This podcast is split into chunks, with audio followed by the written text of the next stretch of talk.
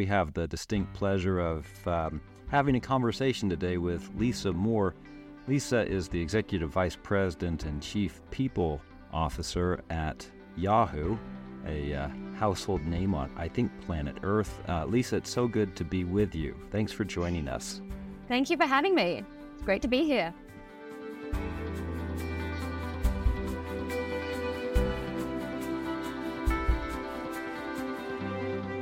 Well, Lisa, let's just jump right into it. I think your life at Yahoo started in 2014, almost 10 years ago, when you started at AOL, and then I think a few years later, AOL's parent company, Yahoo, or excuse me, um, uh, yes, parent company, uh, Verizon, excuse me, let me get my notes right here. uh, Verizon purchased uh, Yahoo, uh, and it allowed you the opportunity uh, with your family to make the jump across the pond uh, to New York. Can you tell us a little bit about this experience, um, AOL, and then Yahoo, and kind of the merging of cultures within these organizations? It sounds like just a wonderful adventure. That is a great summary for it, actually. A, a wonderful adventure, an adventure of chapters. Uh, you know, the roller coaster goes up and down and back up again. And yeah, as you as you indicated there, Spencer, along the way, with a family move and ten years of you know my kids growing up really as well while I've been in this company, um, there's been a lot that's been woven together, personal and professional. Um, when I joined AOL actually in London in November 2014, it wasn't even owned by Verizon yet. So the following year was the was the purchase by Verizon, which was a great hoopla. I remember the C suite coming over and they were so excited. They're a telecoms company, obviously a giant in that market. And we were the media add on. So that was going to be a combination of content and 5G that they were driving. And everybody got super excited about that.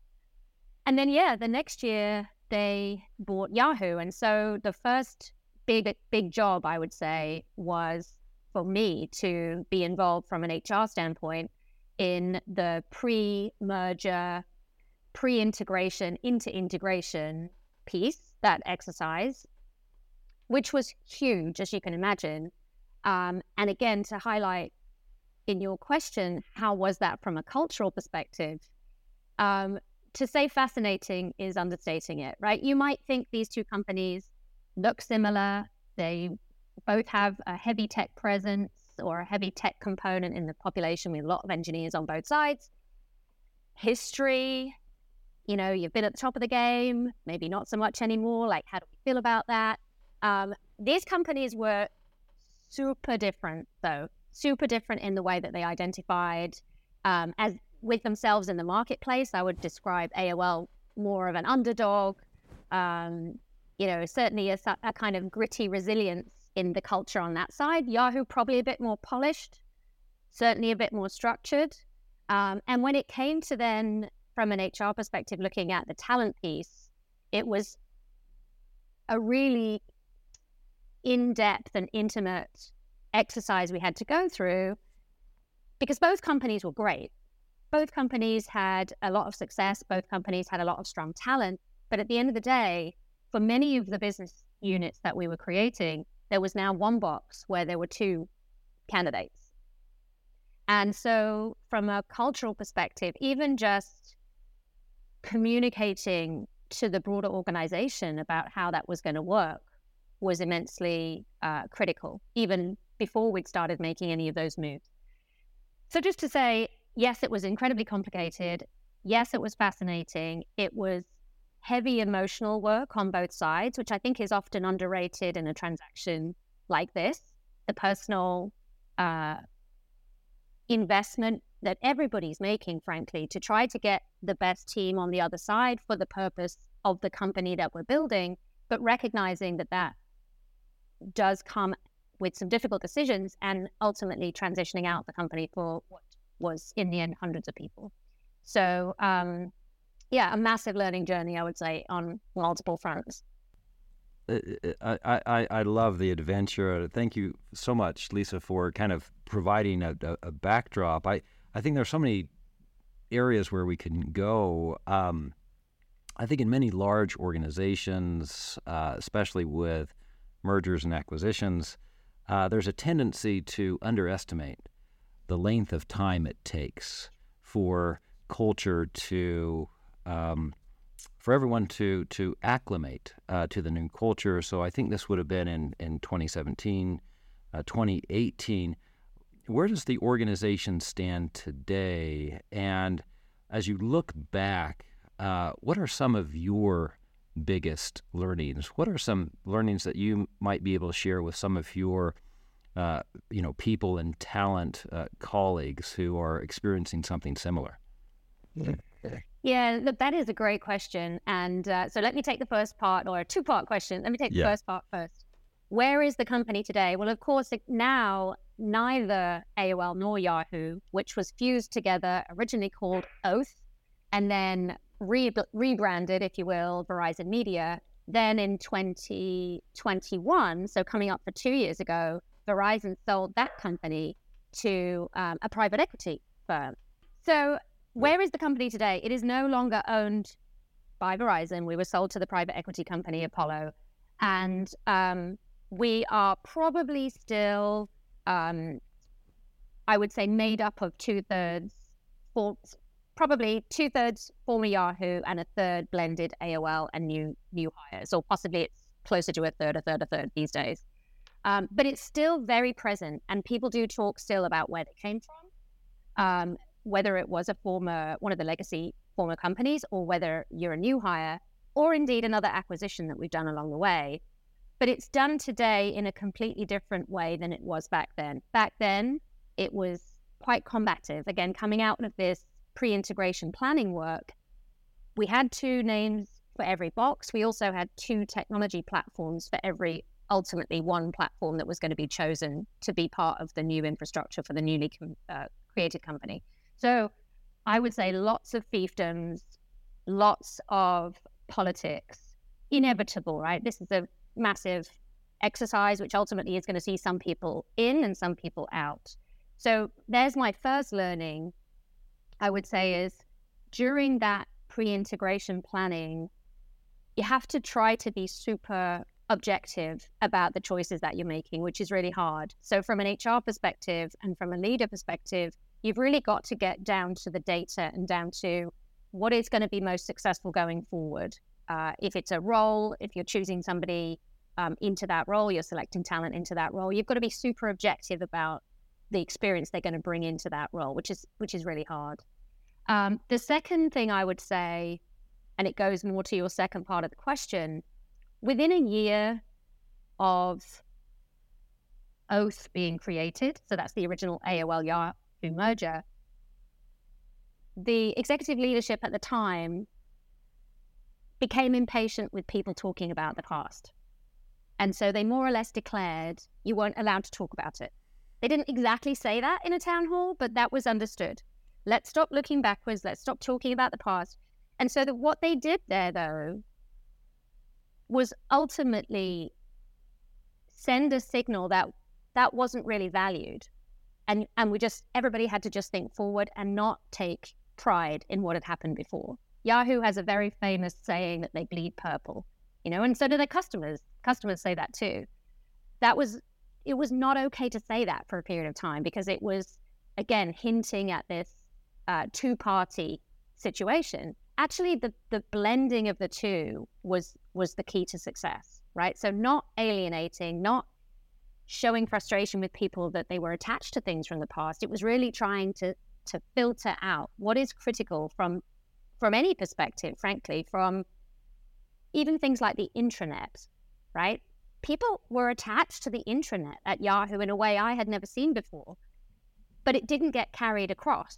For some reason, there was a new platform. We decided to take the new, but that we had underestimated how much uh, a constant environment and some of the things that people really were attached to could play a part in a successful go forward state and and therefore kind of create that culture going forward. So the second learning i would say is try to understand what are those things that seem like an easy change or something that you could just do, but actually people are attached to, they're kind of fused with in some ways, and that you can afford to take some of those things forward into the future for the better of all uh, without losing. And then you don't lose everything that has been built up over the last decades. Uh, absolutely fascinating. So, Lisa, you've mentioned a few words integration, blending, merging, and you've been talking about that at a corporate level. But in my mind, too, I think one of the things that this worldwide pandemic has done is that it has allowed us to view people as three dimensional and that we now have a window into their lives. In fact, you're coming to us from the south of France. I mean, this is absolutely wonderful. And for the last two years, we've been able to realize, I think, as a society that, you know, we are more than just our, our work selves. And so in my mind, I'm seeing you, your husband, at the time your two teenage children and dog making the transition to uh, the U.S. So in terms of like blending and merging and integration, how was that for you uh, and your family? I would say, again, looking back now, one of my learnings for anybody considering a move internationally, in in its globality, I would say, do it, do it. It's a great experience my learning is everybody's having a different experience. Everybody in the family is having a drastically different experience based on what might seem like obvious factors, right? What age are you? Are you working or not? Have you been to this place before? Do you speak the language? um, it isn't the first time my husband and I have lived abroad. We actually already lived in Japan for two years. And prior to that, when I was studying, I, had also lived abroad. So it wasn't altogether unfamiliar. In fact, in many ways, New York is super familiar to English people. Um, but at the time that we moved, we had a 13 year old and an 11 year old. And uprooting the younger one, particularly from England, uh, was quite traumatic for him. And you can think at the time that, you know, this is a really bad idea. I believe that oftentimes assignments as such fail because of some of these, you know, heart wrenching things that can't be fixed in the new the new locale, um, I would just say not don't panic. It will get better. Time time is a great healer on so many fronts, including mergers and integration and cultural blending. Um, but it does take a little while for you to get into that new routine, whatever that looks like for you. I was fortunate in that I was working for the same company that I had been working for in London. So for me, the transition was actually minimal. I saw the same people that I worked with when I came on business trips. I went to the same office, etc. So my for me to consider that I was going through an upheaval would not have been appropriate. Was kind of easy for me. But my younger son um, really had a tough time, and and it's okay to just stop and pause, and also admit that it's hard.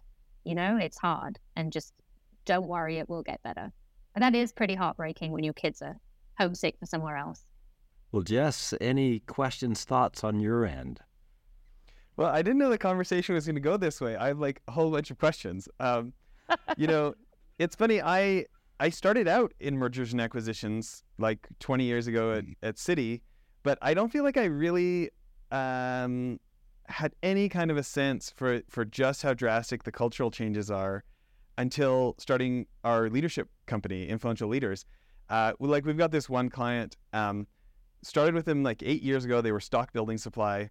Then they merged with BMC, and now they're an $18 billion company called Builders FirstSource. And like our our client there, this division president, who like I've lived these I've lived these integrations with them, and like every time they go through new merger, they bring us back in, and we have this conversation about like, hey, what's this going to be like? Because they they do things like um, drive forklifts around with lumber for builders, right? And it's like, okay, in one of your companies, it's a firing offense to not have a seatbelt mm-hmm. on. In the other one of your companies, there's like everybody expects you to be an adult, you make your own decision. So which is it? You know? And and just like instead of like pretending that you've now been blessed a, a new family, a new work family, and everything's gonna be fine, it's like let's get it out in the open, let's have conversations, let's right. And I know it's just like the basics of integration work. But for me, it, it's been so interesting to then teach like um, we have, we have like eight week classes teaching them how to be a coach to their staff for managers, right? but we'll get mixes of like people from this company, people from this company.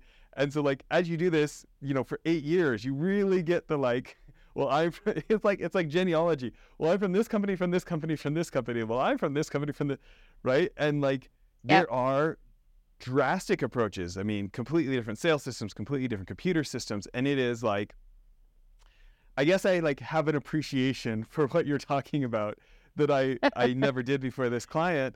Uh, yeah. On a level I never understood, and so I guess my question for you is when it comes to this cultural integration. So you know, I, I think so often I'm interviewing these founders who have grown from like a dozen people in the garage now they're over a billion dollars or something, and they're they're really seriously thinking about M and A for the first time, and they have a balance sheet to be able to do some acquisitions. And in my guess, drastically underestimating the work of cultural integration. Um, if you had advice for, for that CEO who's like, hey, you know, they're coming up, you know, their investment bankers have supplied them with endless reasons that they should do this merger, not to mention other huge amount of fees, right? Um, when you think about pre-work, when you think about like helping things go right, um, planning for a merger, planning for an integration, what are some of your top items? culturally? Yeah, when I first came into the this um, area of work, I also recall several times where you know you arrive at the conversation generally quite late into the day as an HR professional. If you're really just brought in because this is happening and now you need to get everybody into Workday and you know try and fit them in the job structure and here's what we're going to pay them and there's not a lot of room for maneuver at that point but you can already see how the movie is going to play out because what you do know is things do not stay. This might be a spoiler alert. Things do not stay confidential ever. People talk and they put, talk about benefits and conditions and they talk about what they get paid and they talk about what is culturally accepted or not. And if you try to somehow do this under the radar, you are going to be exposed, right? So, my advice is always to try to be like as upfront as you can about things that could be challenging. In my world, you don't really need to focus on the stuff that's going to go well because that's just going to go well. I'm always thinking, what's going to happen when this comes out? Like, what's going to happen when this becomes public? And we, we have a very active employee population in Slack where there is nowhere to hide, right?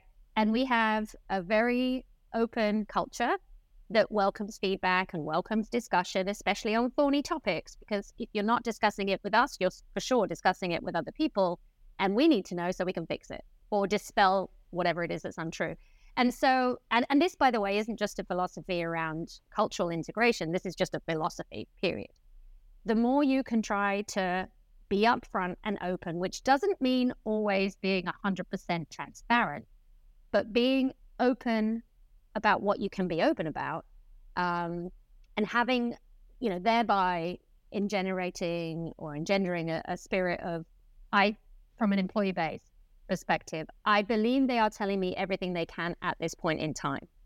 That that's really my advice is go as far as you can, be as transparent as you can be. Doesn't mean totally open on every topic. But I'll give you one example. AOL bought a company, uh, a plat- ad tech platform company, and the company had free food every day. They were a startup and it was manageable cost wise. They were based in the Bay Area. I was working in London. The team in London had food delivered to their office every day. AOL did not. When the team moved into the AOL office, food was delivered to that team and that team only. And when they'd finished eating, informally, they said to people sitting around them, Oh, we're done now. If you want to come and grab a slice of pizza, you can. Or if you want to come and take the rest of the pie, you can, right? This is a newly acquired company with an established AOL employee base. How do you think that went from a cultural integration perspective? Not only did we not like them, we didn't like the technology. We weren't prepared to talk about that positively on, you know, with friends and customers that just went right to the heart of the problem. Whereas we've got to have an upfront conversation with that company being acquired to either say, listen, we need, because you have food, we're either going to keep food for the rest of the company, probably unlikely because that's you're a tiny fish and we're a big group, or we aren't going to be able to support food going forward. So here's the plan, right? We're going to have to somehow get everybody to a position of being treated to a degree, certainly more equally than you getting your food delivered every day. But in a in a deal situation, that is not a conversation, partly because it's so minutiae, right? But it's actually massive when you think about it from a cultural perspective. At some point, we are going to have to have conversations about things that you do and whether or not that can be scaled and or whether it's okay to have specific practices for specific groups. But in my experience, the deal team don't get down to that level of detail. And then by the time it comes through to being discussed, everybody's wedded to the idea that they're keeping it. And we have now got a cultural issue to deal with. uh, how many how many total staff right now at Yahoo? Just over 7,500. Okay.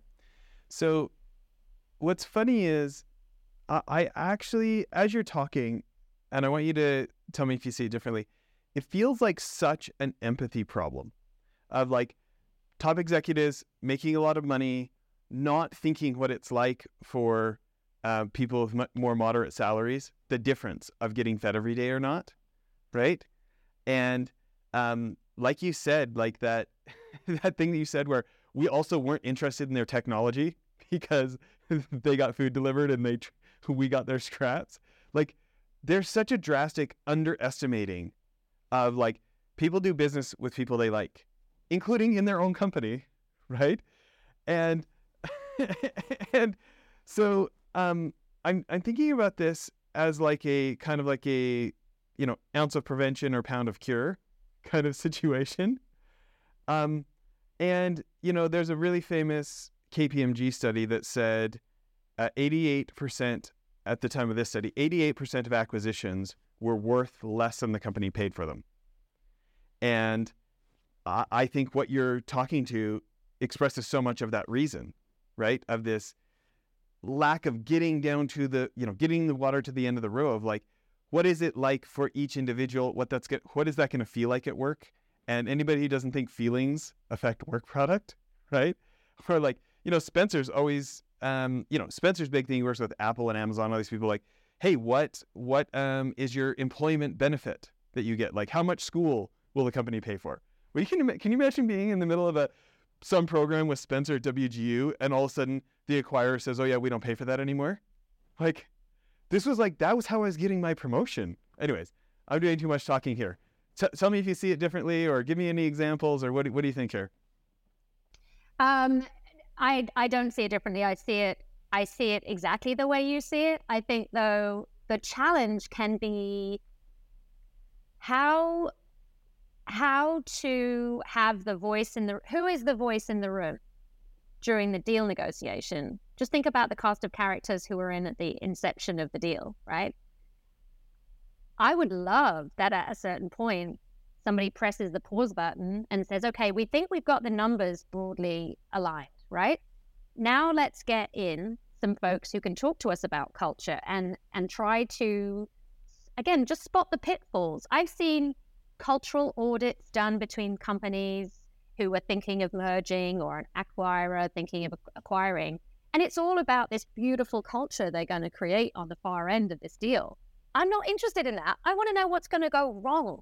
What do you do that really jars with what we do? How do you describe your high potential employees and how does that jar with whatever is going on in this company um, what do you think about hybrid working? I mean that has to be massive these days in a in a deal negotiation.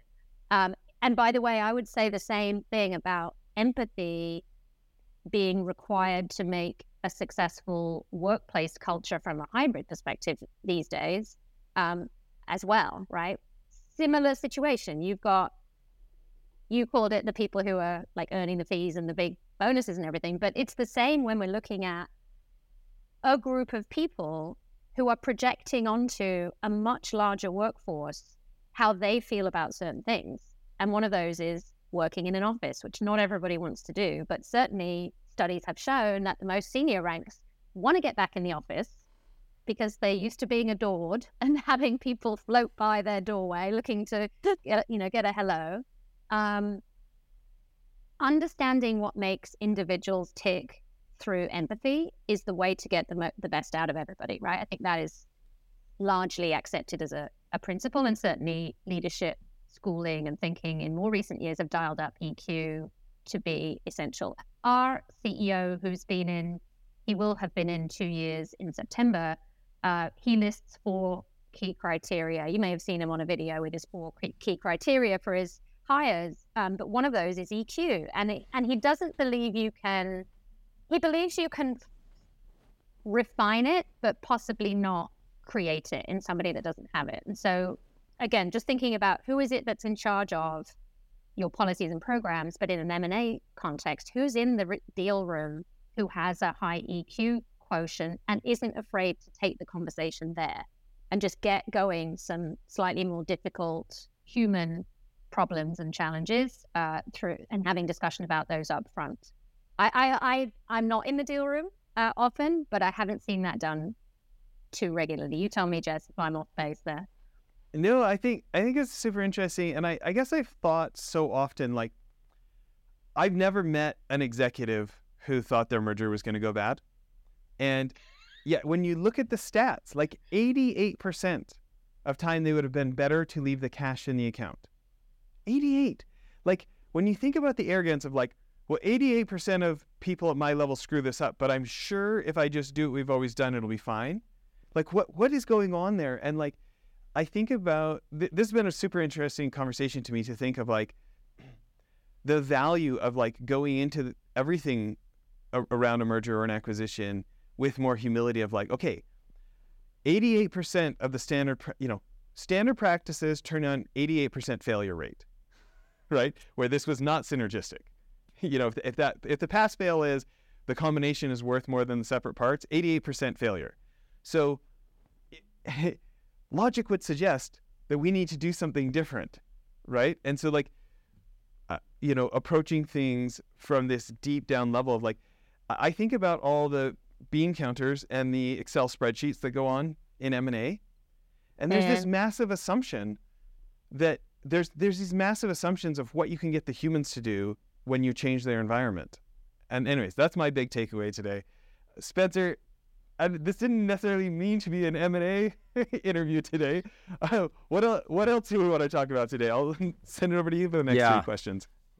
Well, I'm so glad it went in this direction. Um, Lisa, I understand that I think in 2021 you were the architect of a new program at Yahoo, Work at Yahoo, where this was a program designed to infuse more flexibility into the workforce, to you know allow employees to uh, strike a better work-life balance.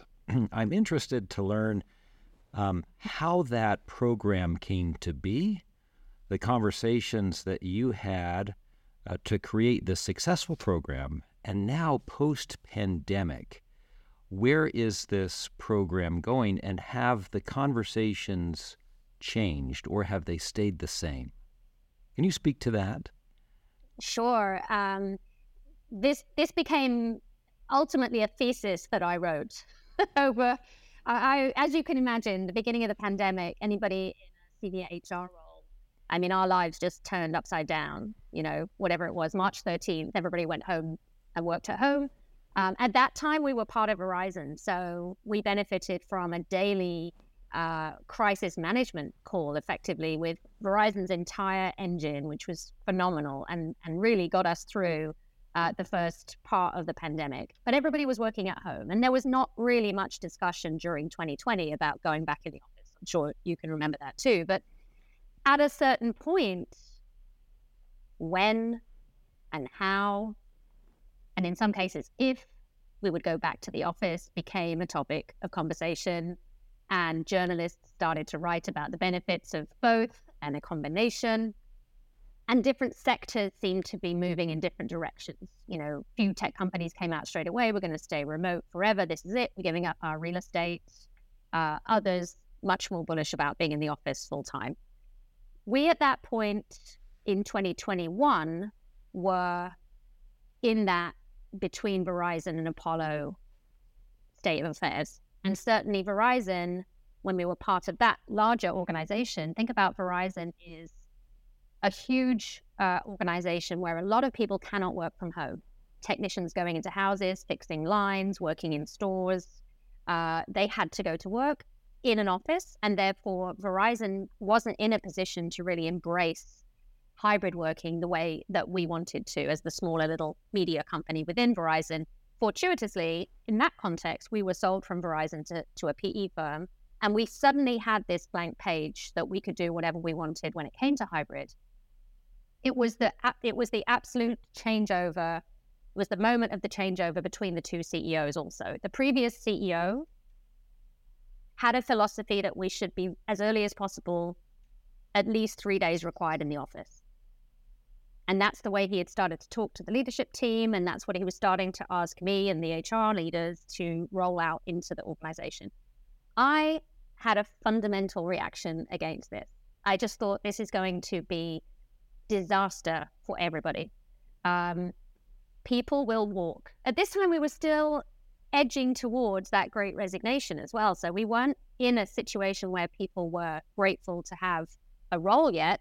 People were choosing to to walk and taking, you know, great salaries to to move out of our company. So in my mind, we had to very quickly think about what is our what could be our USP going forward? What could be our unique feature as an employer? Part of our proposition that other companies don't appear to be doing. And I read and I read and I read, and people were sending me 25 articles a day about this and that and benefits of both and drawbacks of both. But I just knew that retaining flexibility was going to be critical. And so, in order to get my thoughts out onto paper, I did write a thesis. I'm not kidding. And um, it ultimately came down on um, with two two key principles: has to be driven by business need. We do have some people fixing data in fixing machines in data centers, and they have to go to the data center. That's a business need, and unfortunately for them, if they wanted to stay at home full time, they can't do that role. Personal preference, though, after 18 months as it was then, nearly was going on for about 20, 21 months when we unveiled work at Yahoo. People had been working at home extremely success- successfully and giving us the feedback that they really appreciated being able to run their lives and manage their, you know, their personal necessities around work. And we were entrusting them to do that. And they felt they could be productive doing that. And I was just fundamentally not prepared to move away from that without without a solid reason, and nobody could give a reason as to why it would be better if we went back in the office. So we ran we ran with the work at Yahoo, which essentially again was business need first and then personal preference, and fusing those together and wrapping around that a huge layer of communication. You have to speak to your manager. You can't just decide what you want to do. You have to be in tandem with your manager and in alignment with your manager. If you say you want to go in the office five days a week, we're not going to pay your travel if you've moved three or four hours away from an office. So lots of different nuanced conversations arose. You might think it was simple to just say, stay as you are, but actually some people did want to go to the office. So what does that mean now? We've hired them remotely. Can they expense their travel? You know, every single feature of the working relationship had to be drilled down and, and detailed out. where are we now? That was September, that was October actually, 2021 that we unveiled that. It was one month after the new CEO arrived, and he arrived saying, I'm a massive proponent of flexible working. Let's do this thing. Trust you. You've written this paper. It's great. Let's go with it. That, I would say, has set Yahoo up extremely well for the better part of 18 months. We, we were known as somewhere that you could go and work. If you were an engineer, you could be in a garage in Utah, or you could be anywhere you wanted for that matter, if we said it was okay. Um, again, some some roles had to be done on site, and you would know that if you were being hired into that role or if you were being promoted into that role. So it's again lots of open communication. We've seen in engagement surveys, we do them twice a year. We've seen in the last two surveys that there is that inev- inevitable fatigue creeping in um, about being at home and people do want to come together, but for social reasons. So, on the one hand, we've got employees wanting to come back together to see colleagues, meet new colleagues, and almost recharge themselves. I like to think of it like a Tesla. You come in, you plug in, you have a day, you can go away again. You've got a full tank. You don't need to see them again for six months. On the other hand, with strategy, with with business strategy really being revamped under a set of new leaders under this new CEO, there are some groups that want to be more deliberate about being in the office to actually do the work. And so we have a case right now where one or two of our leaders do want to say, hey, everybody, it's three days a week in the office. And what I'm counseling them on is strong encouragement, perfect. Make it purposeful, organize leaders to be there, training sessions to be there, food to be there from time to time. Great. Make it worth everybody's while so that you are creating a pull factor rather than pushing people in, because that will push people away. And remember, we've also hired hundreds of people during the pandemic, the last three years, three plus years, who don't live anywhere near an office. So, to go back to the culture side of things, you can't have culture one, which is urbanites who live near an office, who you're now going to require to go in an office three days a week, and the non urbanites who either we hired remotely or who took the opportunity to move away, and now they are kind of off the hook from having to be in. And moreover, leaders, you have to lean into the fact that if you're going to be in the office, you do have teams remote. So you can't freeze them out. You need to make sure that it's inclusive from a career development perspective and you're paying attention to those people who aren't in the room. If you're all in your, you know, in your conference suite doing your product kickoff, you're going to have people on the video. And that is going to continue until the end of time. I honestly don't think that every business is going to go back in the office five days a week. So it's an evergreen discussion. My role is to try to honestly not like to dim down any panic that people are feeling at a leadership level if they they feel that results whether it's revenue or product development isn't on track they'll go straight to we have to get people in the office this is how we fix it and I do I don't believe that that is the answer, and I think it creates a lot more uh, downstream challenges, both operationally as well as culturally, if you if you do do that. Now, if there is a company where all their employees live in one city and they can all easily get to their office, that's a whole different picture. Um, again, you've got to be super curating your strategy around your company um, but we are a dispersed company and we always have been. So the idea that we would suddenly go three or four days required in an office would be quite a a U-turn on the history of, of both companies. Both companies and probably anybody who joined new in the last few years. so Lisa, excuse me, this foundational document, your your thesis, is this a public facing document? Is this something that you've been able to share out with your you know colleagues in, in other industries? I have shared it, uh, I would say, on a more informal basis with, yeah, colleagues and with obviously with our executive team at the time. Um, my husband keeps saying I should put it on the internet, and maybe I will. But the longer it goes on, it feels kind of retro to to post it out there. I read the first few sentences of, of it the other day, and and it's sort of bizarre how long ago it was that we were ideating on this because, as I say, it's an it's an evergreen discussion every single week even today. Uh, but but I I have said it, yeah, in in a few places. Interesting. I think the role of uh, you know uh, people and talent leaders ha- has changed uh, dramatically as a result of uh, the pandemic. In that this topic that, that we've been discussing, you know, work from home or or returning to the office, I get the sense that this is going to be an evergreen, uh, to use your term, evergreen topic. Are there any other like evergreen topics that have originated uh, because of the uh, pandemic? So, if you look at your body of work, your portfolio of work pre and post pandemic, what what are some of the things that um, are new to you that you think will be, you know, in your scope of work for you personally as well as for the profession going forward? Mm, that's a really great question, and, and honestly, I haven't reflected too too much in detail on what it is that's changed for us as a result of the pandemic. Um, I think for us, there's the added element, right, of being uh, sold away from Verizon at the same time. So when I'm looking at the body of work that my team and I are engaged in, it's a lot of workforce re-engineering, um, again off the back of new ownership and a new review, let's say, of what the business is doing and the various constituent components of the company today, arguably that should have been done five, six years ago. Um, but we're deep into that workforce reengineering, and therefore, what my team has been has been focused on, which is not dissimilar to a lot of the other tech companies, although they're coming at this, I believe, for different reasons and and arguably with a different strategy, is um, is workforce reductions, right? I mean, the pandemic was actually a super successful year for those people who are in the business of the internet because everybody started to use the internet.